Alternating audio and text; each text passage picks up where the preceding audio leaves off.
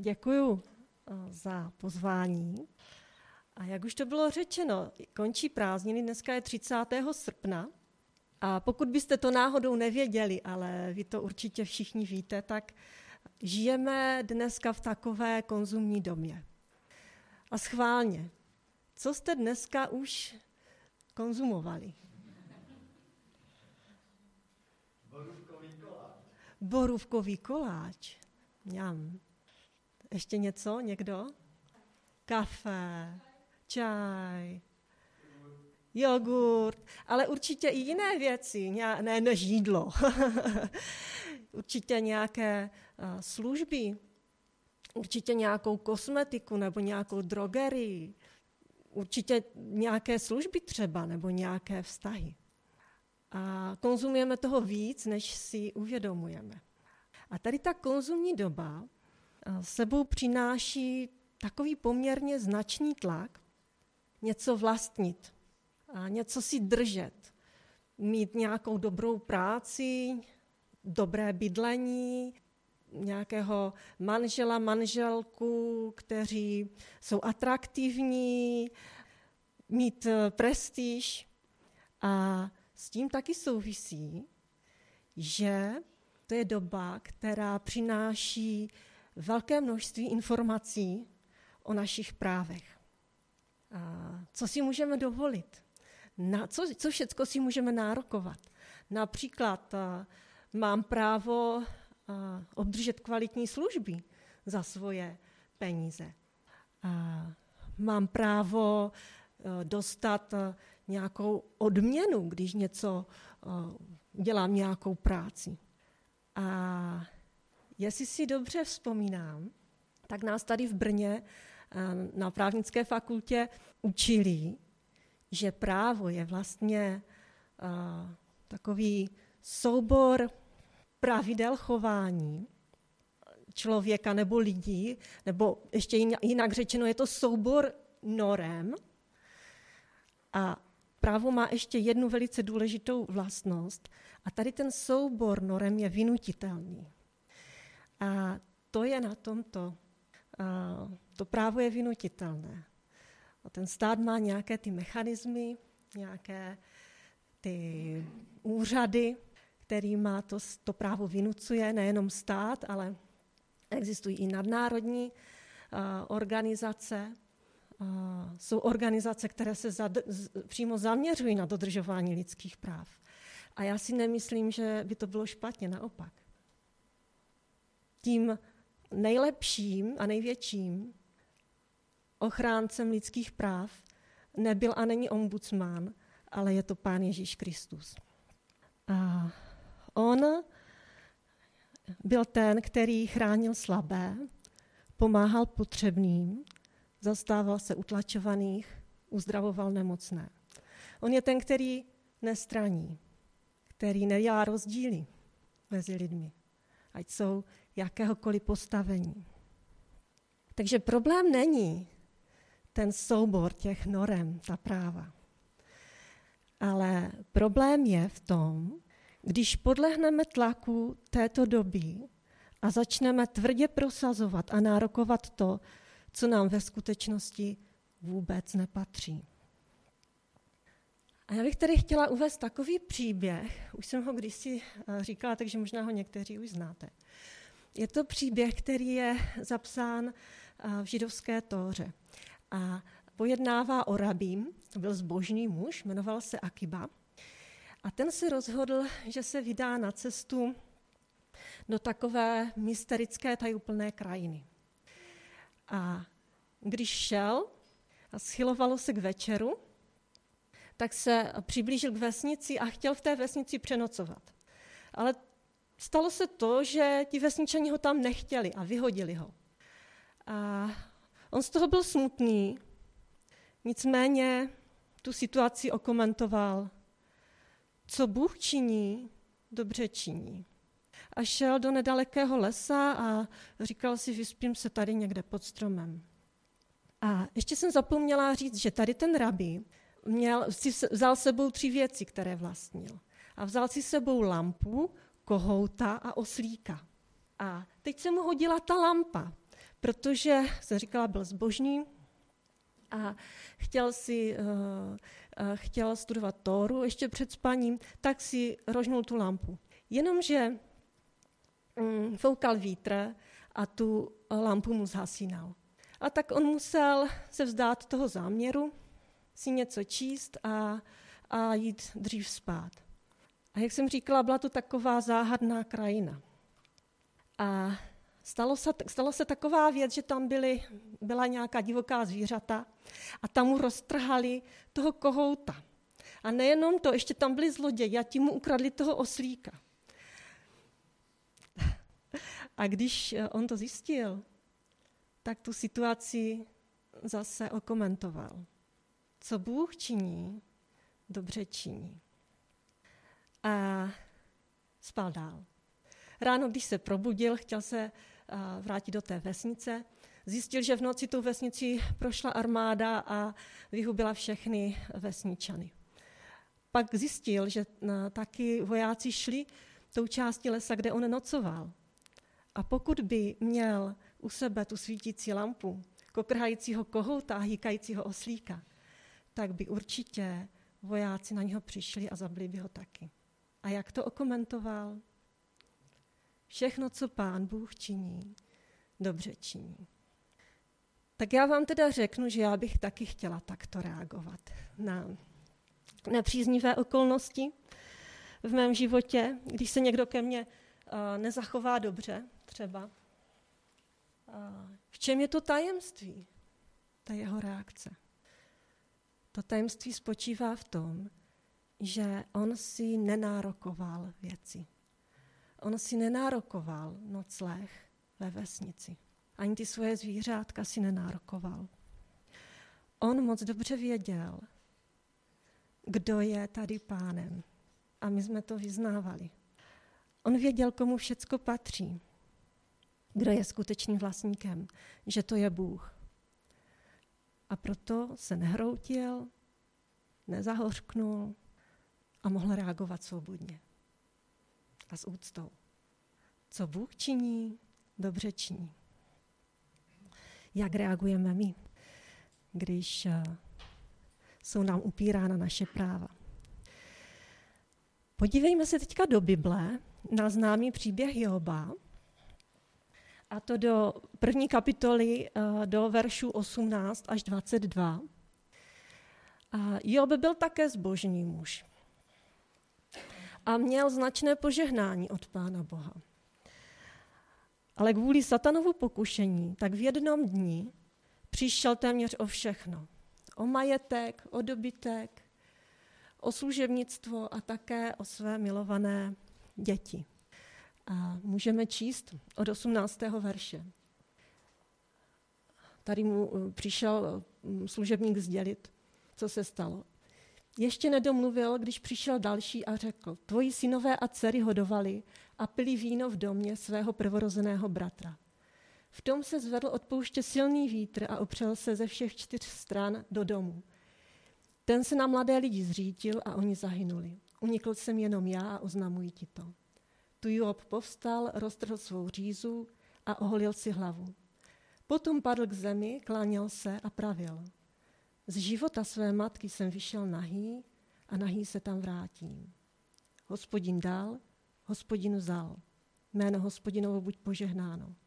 Přitom všem se Job nijak neprohřešil a neřekl proti Bohu nic nepatřičného. To je taková reakce na situaci, která byla pro Joba nesmírně těžká. Byla to životní pohroma. A on ztratil v jednom okamžiku skoro všechno. Jeho reakce byla, pán Bůh dál, pán Bůh vzal. On si byl vědomý, kdo je tady pánem. Věděl, že to, co měl, mu ve skutečnosti nepatřilo a že vlastníkem je Bůh. A věděl, že na tento svět přišel a nic si sebou nepřinesl a že taky tak bude odcházet. Nevezne si sebou vůbec nic. Takže nenárokoval si. Podívejme se ještě znovu do starého zákona, první paralipomenon, 29. kapitola, 11. a 12. verš. Tady uh, to jsou slova krále Davida. Král David měl království, měl bohatství, zakusil mnohá vítězství, měl moc, měl slávu a říká, hospodine, tvoje je velikost a bohatýrská síla, skvělost, stálost a velebnost. Všechno, co je na nebi, co je na zemi, je tvé, hospodine. Tvé je království, ty jsi vyvýšen nadevším jako hlava. Bohatství a sláva pocházejí od tebe. Ty panuješ nadevším, máš v rukou moc a bohatýrskou sílu. Vyvýšení a utvrzení všeho je v tvých rukou. Nyní, Bože náš, zdáváme ti chválu a oslavujeme té, tvé skvělé jméno. Vždyť co jsem já a co je můj lid, že máme možnost takto přinášet dobrovolné dary? Od tebe pochází všechno. Dáváme ti, co jsme přijali z tvých rukou. Král David říká, bohatství, sláva pocházejí od tebe. Ty jsi pán. A abychom nezůstali jenom ve starém zákoně, tak ještě uh, Koloským, první kapitola, 15. verš, je psáno o Kristu. Všechno je stvořeno skrze něho a pro něho. On předchází všechno a všechno v něm spočívá. Můžeme číst například v listu Filipským, že Ježíš Kristus je pán. A tak bychom ve světle tady toho, že nejsme skutečnými pány, že pánem je Bůh, tak mohli trochu změnit tu definici našich osobních práv. A to takto. Naše osobní práva jsou dary a výsady, které nám byly svěřeny a které rozšiřují naši zodpovědnost před Bohem. Takže jsou to dary a výsady, které nám Pán Bůh svěřil. Nepatří nám to, ale je nám to svěřeno. Abychom se o to starali, jak nejlépe umíme. Nejsme vlastníci, ale jsme správci. A čím víc darů a výsad máme, tak tím větší je také naše zodpovědnost před Bohem. A takový příklad dobrého správce najdeme v Genesis, ve 39. kapitole, byl jim Jozef, ale my to teďka nebudeme číst. Ale ještě uděláme takovou věc teď, že si zkusíme napsat seznam a takových těch práv, které charakterizují osobních, které charakterizují naši společnost, takové, které ta společnost nějakým způsobem uznává. A já jsem chtěla poprosit Teresku, jestli ona by nemohla přijít a zapisovat a zkuste nějaká ta práva navrhnout, která by na tom seznamu mohla být. Já to ještě trošku posunu blíž. Tak máte nějaký nápad? Volební právo.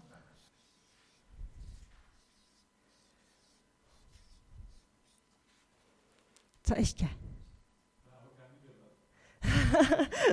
My jsme to vzali tady a, takto předvolebně. právo kandidovat, ano. Ale je to třeba právo na život, že jo? A, právo vyjádřit svůj názor. Ještě? Na vzdělání. Na zdravotní péči. Schromažďování na lásku, na důstojné stáří, na uznání druhých, na to, aby se mnou druzí dobře zacházeli. A Tereska ještě tam nějaké dopíše. A co je tady na tom seznamu takové a, jako takto chci říct, že ten seznam, na tom seznamu není nic špatného. Jo, že ten, ten seznam je fajn, ale problém je, když eh, se tady na ty práva nedívám jako na dary, které pochází od Pána Boha a podlehnu tlaku doby a začnu si nárokovat uh, prostě to, že mi to patří. Prostě přesto nejde vlak. Mám na to právo. Děkuji tedy za pomoc.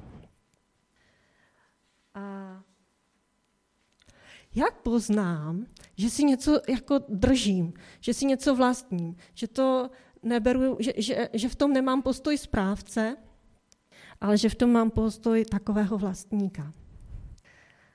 A já si myslím, že takovým praktickým projevem toho, že uznávám, že Ježíš Kristus je Pán a vzdávám se svých práv, je láska. Takže jak poznám, že si tak držím nějaké věci? Podle toho, jestli miluju, anebo jestli nemiluju. A jak vypadá láska, určitě víme, v Bibli bychom našli desítky odkazů. Jeden z těch nejznámějších je první list korinským, 13. kapitola, čtvrtý až sedmý verš, kde je takový e, seznám, jaká, jaké charakteristiky má láska, jak, jak vypadá láska. A my si to, tady už to máme, takže tak to vypadá, když milujeme. A já jsem napsala takový seznam. A tak to vypadá, když nemilujeme. Jsou to takové negativní postoje v životě. Takže když nemiluju, tak jsem netrpělivá, nelaskavá, závidím, domýšlivá, čili to je taková pícha, vychloubám se. A když se podíváme na ty dva seznamy, ta práva a jak to vypadá, když nemiluju, tak je tam taková jedna spojitost. A to je to, že vlastně to právo, pokud si ho vynucuju, tak souvisí s nějakým negativním postojem. Tak například volební právo. To je naprosto v pořádku.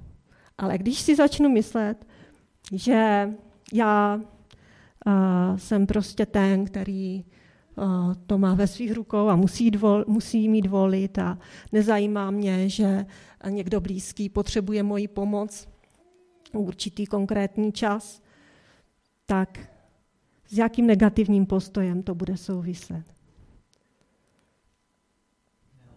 Nelaskavost třeba. Mhm nelaskavost, může to souviset eh, se sobectvím, které zahrnuje to vychloubání se, nebo může to souviset s dalšími věcmi, s netrpělivostí. Um, já jsem to tady ještě nedopsala všecko, ten seznam. Nehledá svůj prospěch, tam třeba není. Jo? Čili to je to sobectví kandidovat, to je něco podobného, tak se tím nebudeme uh, zabývat. Právo na život. Pokud si myslím, že já mám prostě život ve svých rukách, mám ho mm, plně pod kontrolou, nerespektuju to, že můj život mi nepatří, tak zase je zatím negativní postoj. Zase tam může být to povyšování se. A tak bychom mohli postupovat jedna ta vlastnost, za druhou jedno to právo, za druhým. Nevím, jestli jsem to dobře vysvětlila, že pokud my se držíme těch práv jako něčeho, co si nárokujeme, čeho jsme pánem za každou cenu, tak zatím je nějaký ten negativní postoj, tak nemilujeme. Ještě jednou zopakuju to, že takovým praktickým projevem toho, že uznávám, že Ježíš Kristus je pán a vzdávám se svých práv, je láska. A jaké jsou následky? Jaké jsou následky, když nemilujeme? Já myslím, že to je jednoznačné. Konflikty s lidma. Narušené vztahy. Je to taky narušený vztah s Pánem Bohem, protože když nemilujeme, tak hřešíme. A potom také, a o tom už jsme tady mluvili, dalším takovým následkem je, že ztrácíme nezávislost. A když něco urputně prostě svírám vlastním, tak se stane taková věc, že ne já vlastním tu věc, ale ta věc vlastní mě. A já ztrácím svobodu.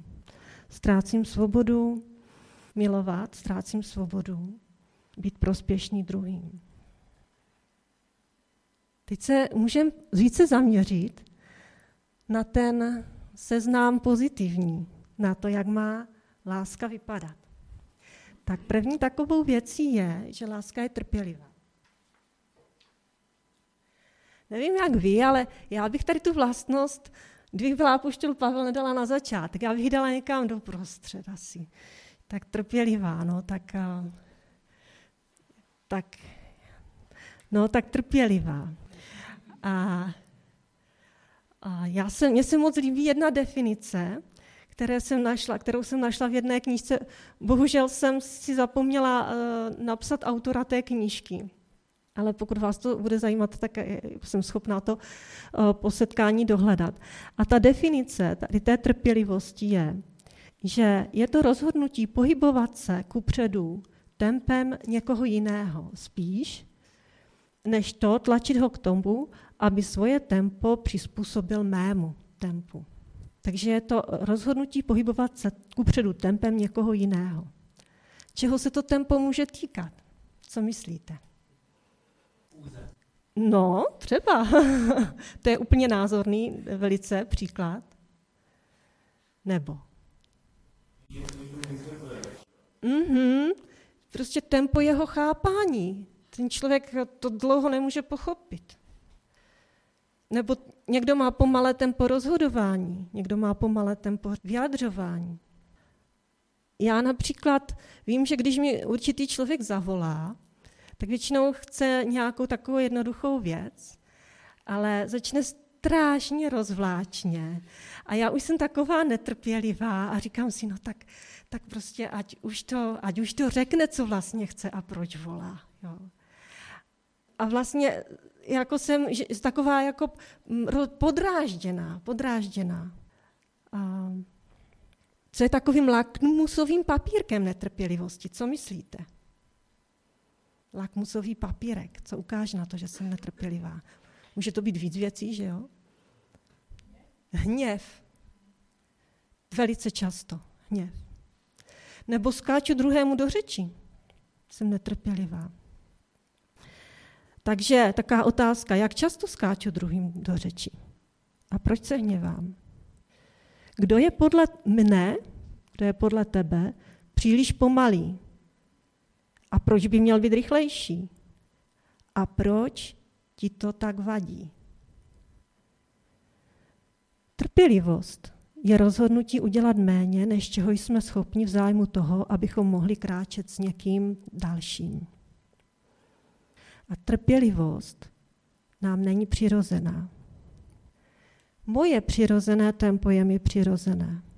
A mým instinktem je domnívat se, že to moje tempo je to jediné tempo, kterým by měla být poměřována všecka ostatní tempa. Co se stane, když je někdo se mnou netrpělivý? Opačný případ. Jak to prožívám? Jak to prožíváte? když je někdo s váma netrpělivý. Můžeme třeba prožívat tlak, že bych měla být jiná. A, nebo že bych měla něco dělat eh, jako jinak nebo rychleji. A nabourává to moje lásky plné pocity k té osobě, která je se mnou netrpělivá. A tak je to takový trochu kruh nekonečný. Je to tak, že on si o mě myslí, že já jsem pomalá a já si o něm zase myslím, že on je netrpělivý. A tak v tom vztahu je takové trochu jako napětí. Láska nikdy neprohlásí, jestliže mě máš rád, tak přidáš na výkonu. Láska tvrdí, protože tě mám rád, zařadím na nižší rychlostní stupeň. Trpělivost, stejně jako ostatní věci na Pavlově seznamu, je jednoduše způsob, jak dát druhým přednost. Bez ohledu na to, do jaké rodiny jsme se narodili a koho si vezmeme, nebo s kým budeme pracovat, budeme potřebovat vypracovaný náš sval trpělivosti. A většina z vás je tady mladých, to je pro vás dobrá zpráva, protože je důležité začít co nejdříve. Hned rozhodněme se žít tempem lidí okolo nás. To je trpělivá láska. Láska je laskavá. Láskavost to je taková jemná vlastnost, že? Taková něžná. A zní tak jako mírně, ale opak je pravdou. V láskavosti je obrovská síla. Láskavost znamená dát k dispozici svou vlastní sílu pro dobro druhého člověka. A když jsme laskaví, tak propůjčujeme svou vlastní sílu, schopnosti a zdroje někomu, komu zrovna chybí. Láskavost je mocná. A stejně jako trpělivost je laskavost rozhodnutí. Je to rozhodnutí udělat pro někoho něco, co pro sebe on v tu chvíli udělat nedokáže. A ve své nejčistější podobě je laskavost bezpodmínečná. Není to kalkul, je to láskyplná odpověď na něčí slabost. A skoro si myslím, že teda opak láskavosti by se dalo říct, že je příkrost. Že ta příkrost vlastně je něco, co nejvíc zabíjí vztah. Když nejednáme laskavě, ale příkře, tak je to taková ledová sprcha. Je to okamžité, nečekané, pravděpodobně. A pravidelné dávky tady té příkrosti, tak nakonec ten vztah zničí. Každý umí být laskavý, když mu to vynese nějakou odměnu. Lidé, kteří k dosažení svých cílů používají příkrost, se nakonec projeví jako zlí. A tady je taková praktická rada. Když uh, hledáte přítele, když hledáte nějakého parťáka, když hledáte životního partnera, dívejte se na to, jak reaguje, jak reaguje na slabé na slabosti. Protože dřív nebo později, a to se určitě stane, tak zaznamená nějakou slabost u vás. A potom budete chtít, aby se k vám sklonil a podal pomocnou ruku a půjčil vám něco ze své síly. Ale to se stane jenom tehdy, pokud si už předtím vybudoval návyk jednat tváří v tvář slab, slabosti laskavě. A mám tady otázky. Jaká je moje přirozená reakce na projevy slabosti u lidí, kteří jsou mi nejblíže? Nabízím jim pomocnou ruku? Nebo stavím na odiv svoji sílu? Půjčuji jim něco ze své síly? Nebo čekám, že ostatní budou muset na úroveň mojí síly dorůst? Označili by mě lidi za laskavého člověka? Řekli by, že se obětuju pro druhé? A pokud ne, tak proč? A další na seznamu je taková trojice. Nezávidí, nevychloubá se a není domýšlivá. Já vám jenom chci říct, že to je poslední z těch vlastností, o které budeme mluvit, abyste se nebáli, jo, protože jich je tam ještě hodně, hodně, hodně. tady ta trojice, čili závist, vychloubání se, domýšlivost ve smyslu povyšování se, to je taková vypečená trojka. A apoštol Pavel je dal tak trochu jak dohromady. A to proto, že oni mají něco společné. Tady ty tři negativní vlastnosti. Láska je právě nemá, ale když nemilujeme, tak se projevují jako negativní vlastnosti. Co mají společného? Co myslíte? Mhm. Je to sobectví. A možná bychom našli ještě další. A ještě mají eh, společné to, že jsou to, všechny tři jsou projevem nejistoty.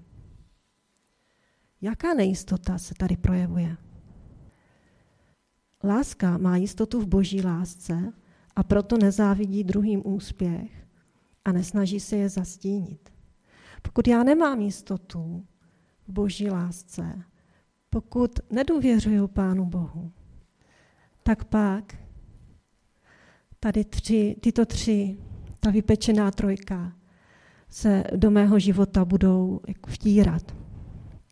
Je to toxické trio a projevuje se jako sarkazmus, kritika a neúcta na veřejnosti. A když se ve vztahu objeví, jsou destruktivní a jsou škaredé.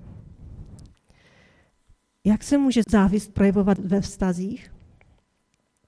A je taková skrytá. Já se do dneška stydím za projev svojí závisti.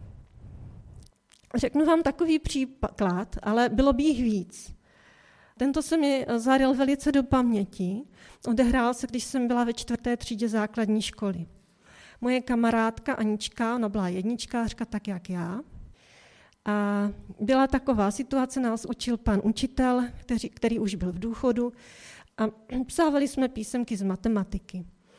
A vlastně já jsem zjistila, že jsme dostali obě dvě jedničky a teď se podívám k Aničce do sešitu. Ona měla jedničku, ale měla tam asi pět, šest chyb. A já říkám, já Ani, ty tady máš chyby. A ona říká, aha, aha, a tak já si to rychle opravím, tak si to rychle opravila. A za, ně, za týden jsme psali další písemku, zase jsme dostali výsledky, obě dvě jsme měli jedničky. Já mrknu k Aničce do sešitu. Je, Ani, ty máš tady chybu a tady a tady taky. A ona, aha, tak já si to rychle opravím. Tak si to zase jako opravila. A pak se ta situace opakovala zas a mě už to štvalo. Já jsem prostě, já jsem byla taková jako, uh, říkala jsem si, no to, to je nespravedlivé. Jo, chtěla jsem učinit spravedlnosti za dost, ale m, pravá podstata věci bylo to, že já jsem té Aničce záviděla. Že ona dostala taky jedničku. A přitom tam měla chyby. A já jsem chtěla být lepší. Tak jsem prostě tak nějak bojovala vnitřně. A pak jsem udělala takovou věc, že jsem vzala ten její sešit, šla jsem za tím panem učitelem a říká mu, ona má jedničku, ale má tady chyby. A on říká, aha, tak jí tu známku opravil. A tím to skončilo. Jako závist je škaredá věc. Že já jsem, mě to, ne, mě to nějak jako, mě to jako neuspokojilo ten výsledek. A nechtějte, abych vám tady říkala další příklady své závisti. Ještě se mně líbí takový jeden, mm, jedna ilustrace eh, ohledně závisti. Závist je vlastně jako voda, která je na cestě, na vozovce. My ji za normální situaci nevidíme.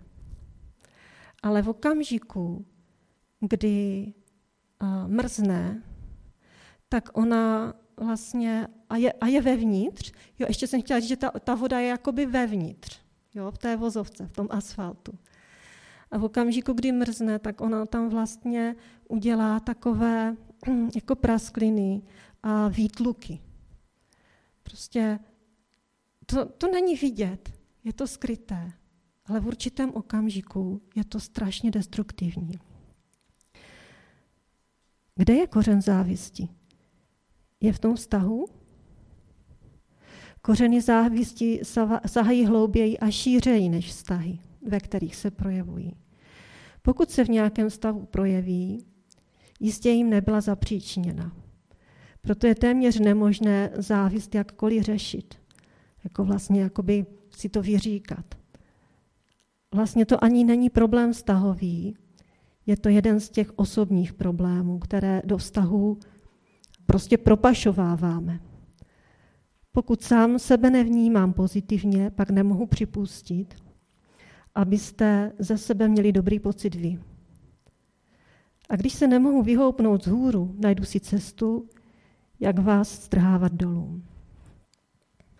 Zkoumejme své vnitřní reakce na úspěch lidí mě nejbližších.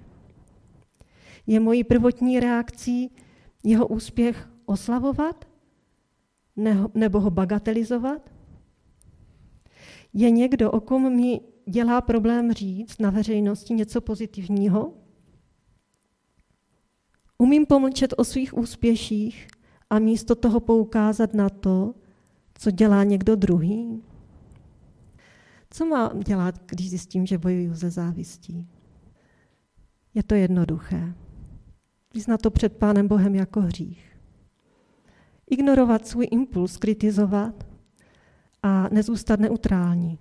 Pustit se do toho, ocenit někoho na veřejnosti je nejlepší způsob, jak zapnout tipec závisti. Nemusím za každou cenu říct svou historku, prostě oslavím historku někoho jiného. A pokud nemám saba ze sebe dobrý pocit, kritikou druhých to nevyřeším.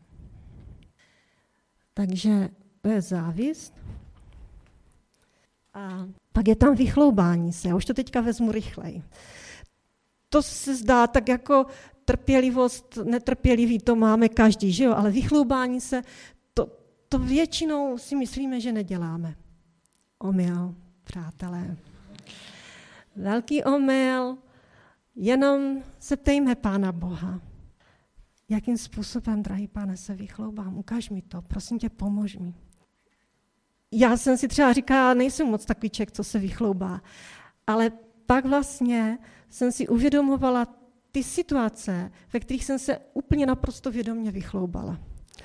Řeknu vám jenom takovou jednu z nich rychlou. Byli jsme na nějaké takové události a můj brácha tady měl košili, kterou mu někdo pochválil. Říkal mu, Joško, ty máš dobrou košili. A Joška říká, jo, to je moje oblíbená košile. A pak říká, ani nevím, od koho jsem tu košili dostal. A to bylo něco, jo.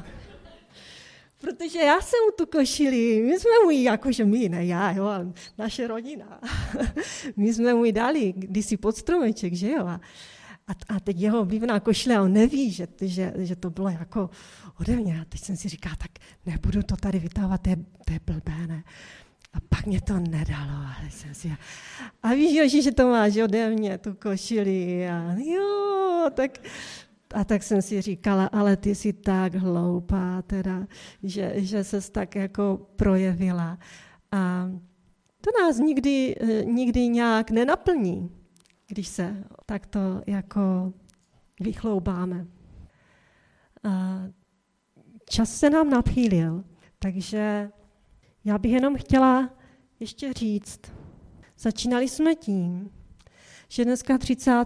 srpna a že žijeme ve světě, který je plný tlaků na to, abychom něco vlastnili. Který je plný takových instrukcí a toho, kolik máme práv a jak ty práva můžeme nárokovat. Ale skutečnost je taková, že jsme správci. Že nám nepatří nic, ale je nám to svěřeno. Je nám to svěřeno z lásky. A Pán Bůh je štědrý a rád nám svěřuje svoje dary a výsady. A jak já nakládám s tím, co mě Pán Bůh svěřil. Držím si to pro sebe. Pak jsme mluvili o tom, jaké to má důsledky, když si to držím pro sebe. A Chtěla bych na závěr udělat takové úplné shrnutí. Existuje důvod milovat. A tím důvodem pro lásku je Ježíš. On se vzdal svých božských práv. Stal se služebníkem, ponížil se a zemřel za nás. Můžeme přečíst Filipským, druhá kapitola. Nechtě mezi vámi takové smýšlení, jako v Kristu Ježíši. Způsobem bytí byl roven Bohu a přece na své rovnosti nelpěl. Nýbrž sám sebe zmařil, vzal na sebe způsob služebníka, stal se jedním z lidí a v podobě člověka se ponížil a v podslušnosti podstoupil i smrt, a to smrt na kříži. A proto také ho Bůh vyvýšil a dal mu jméno, které je nade všecko jméno. Aby se před jménem Ježíšovým sklonilo každé koleno na nebi, na zemi i pod zemí. A k slávě Boha Otce každý jazyk, aby vyznal, že Ježíš Kristus je Pán.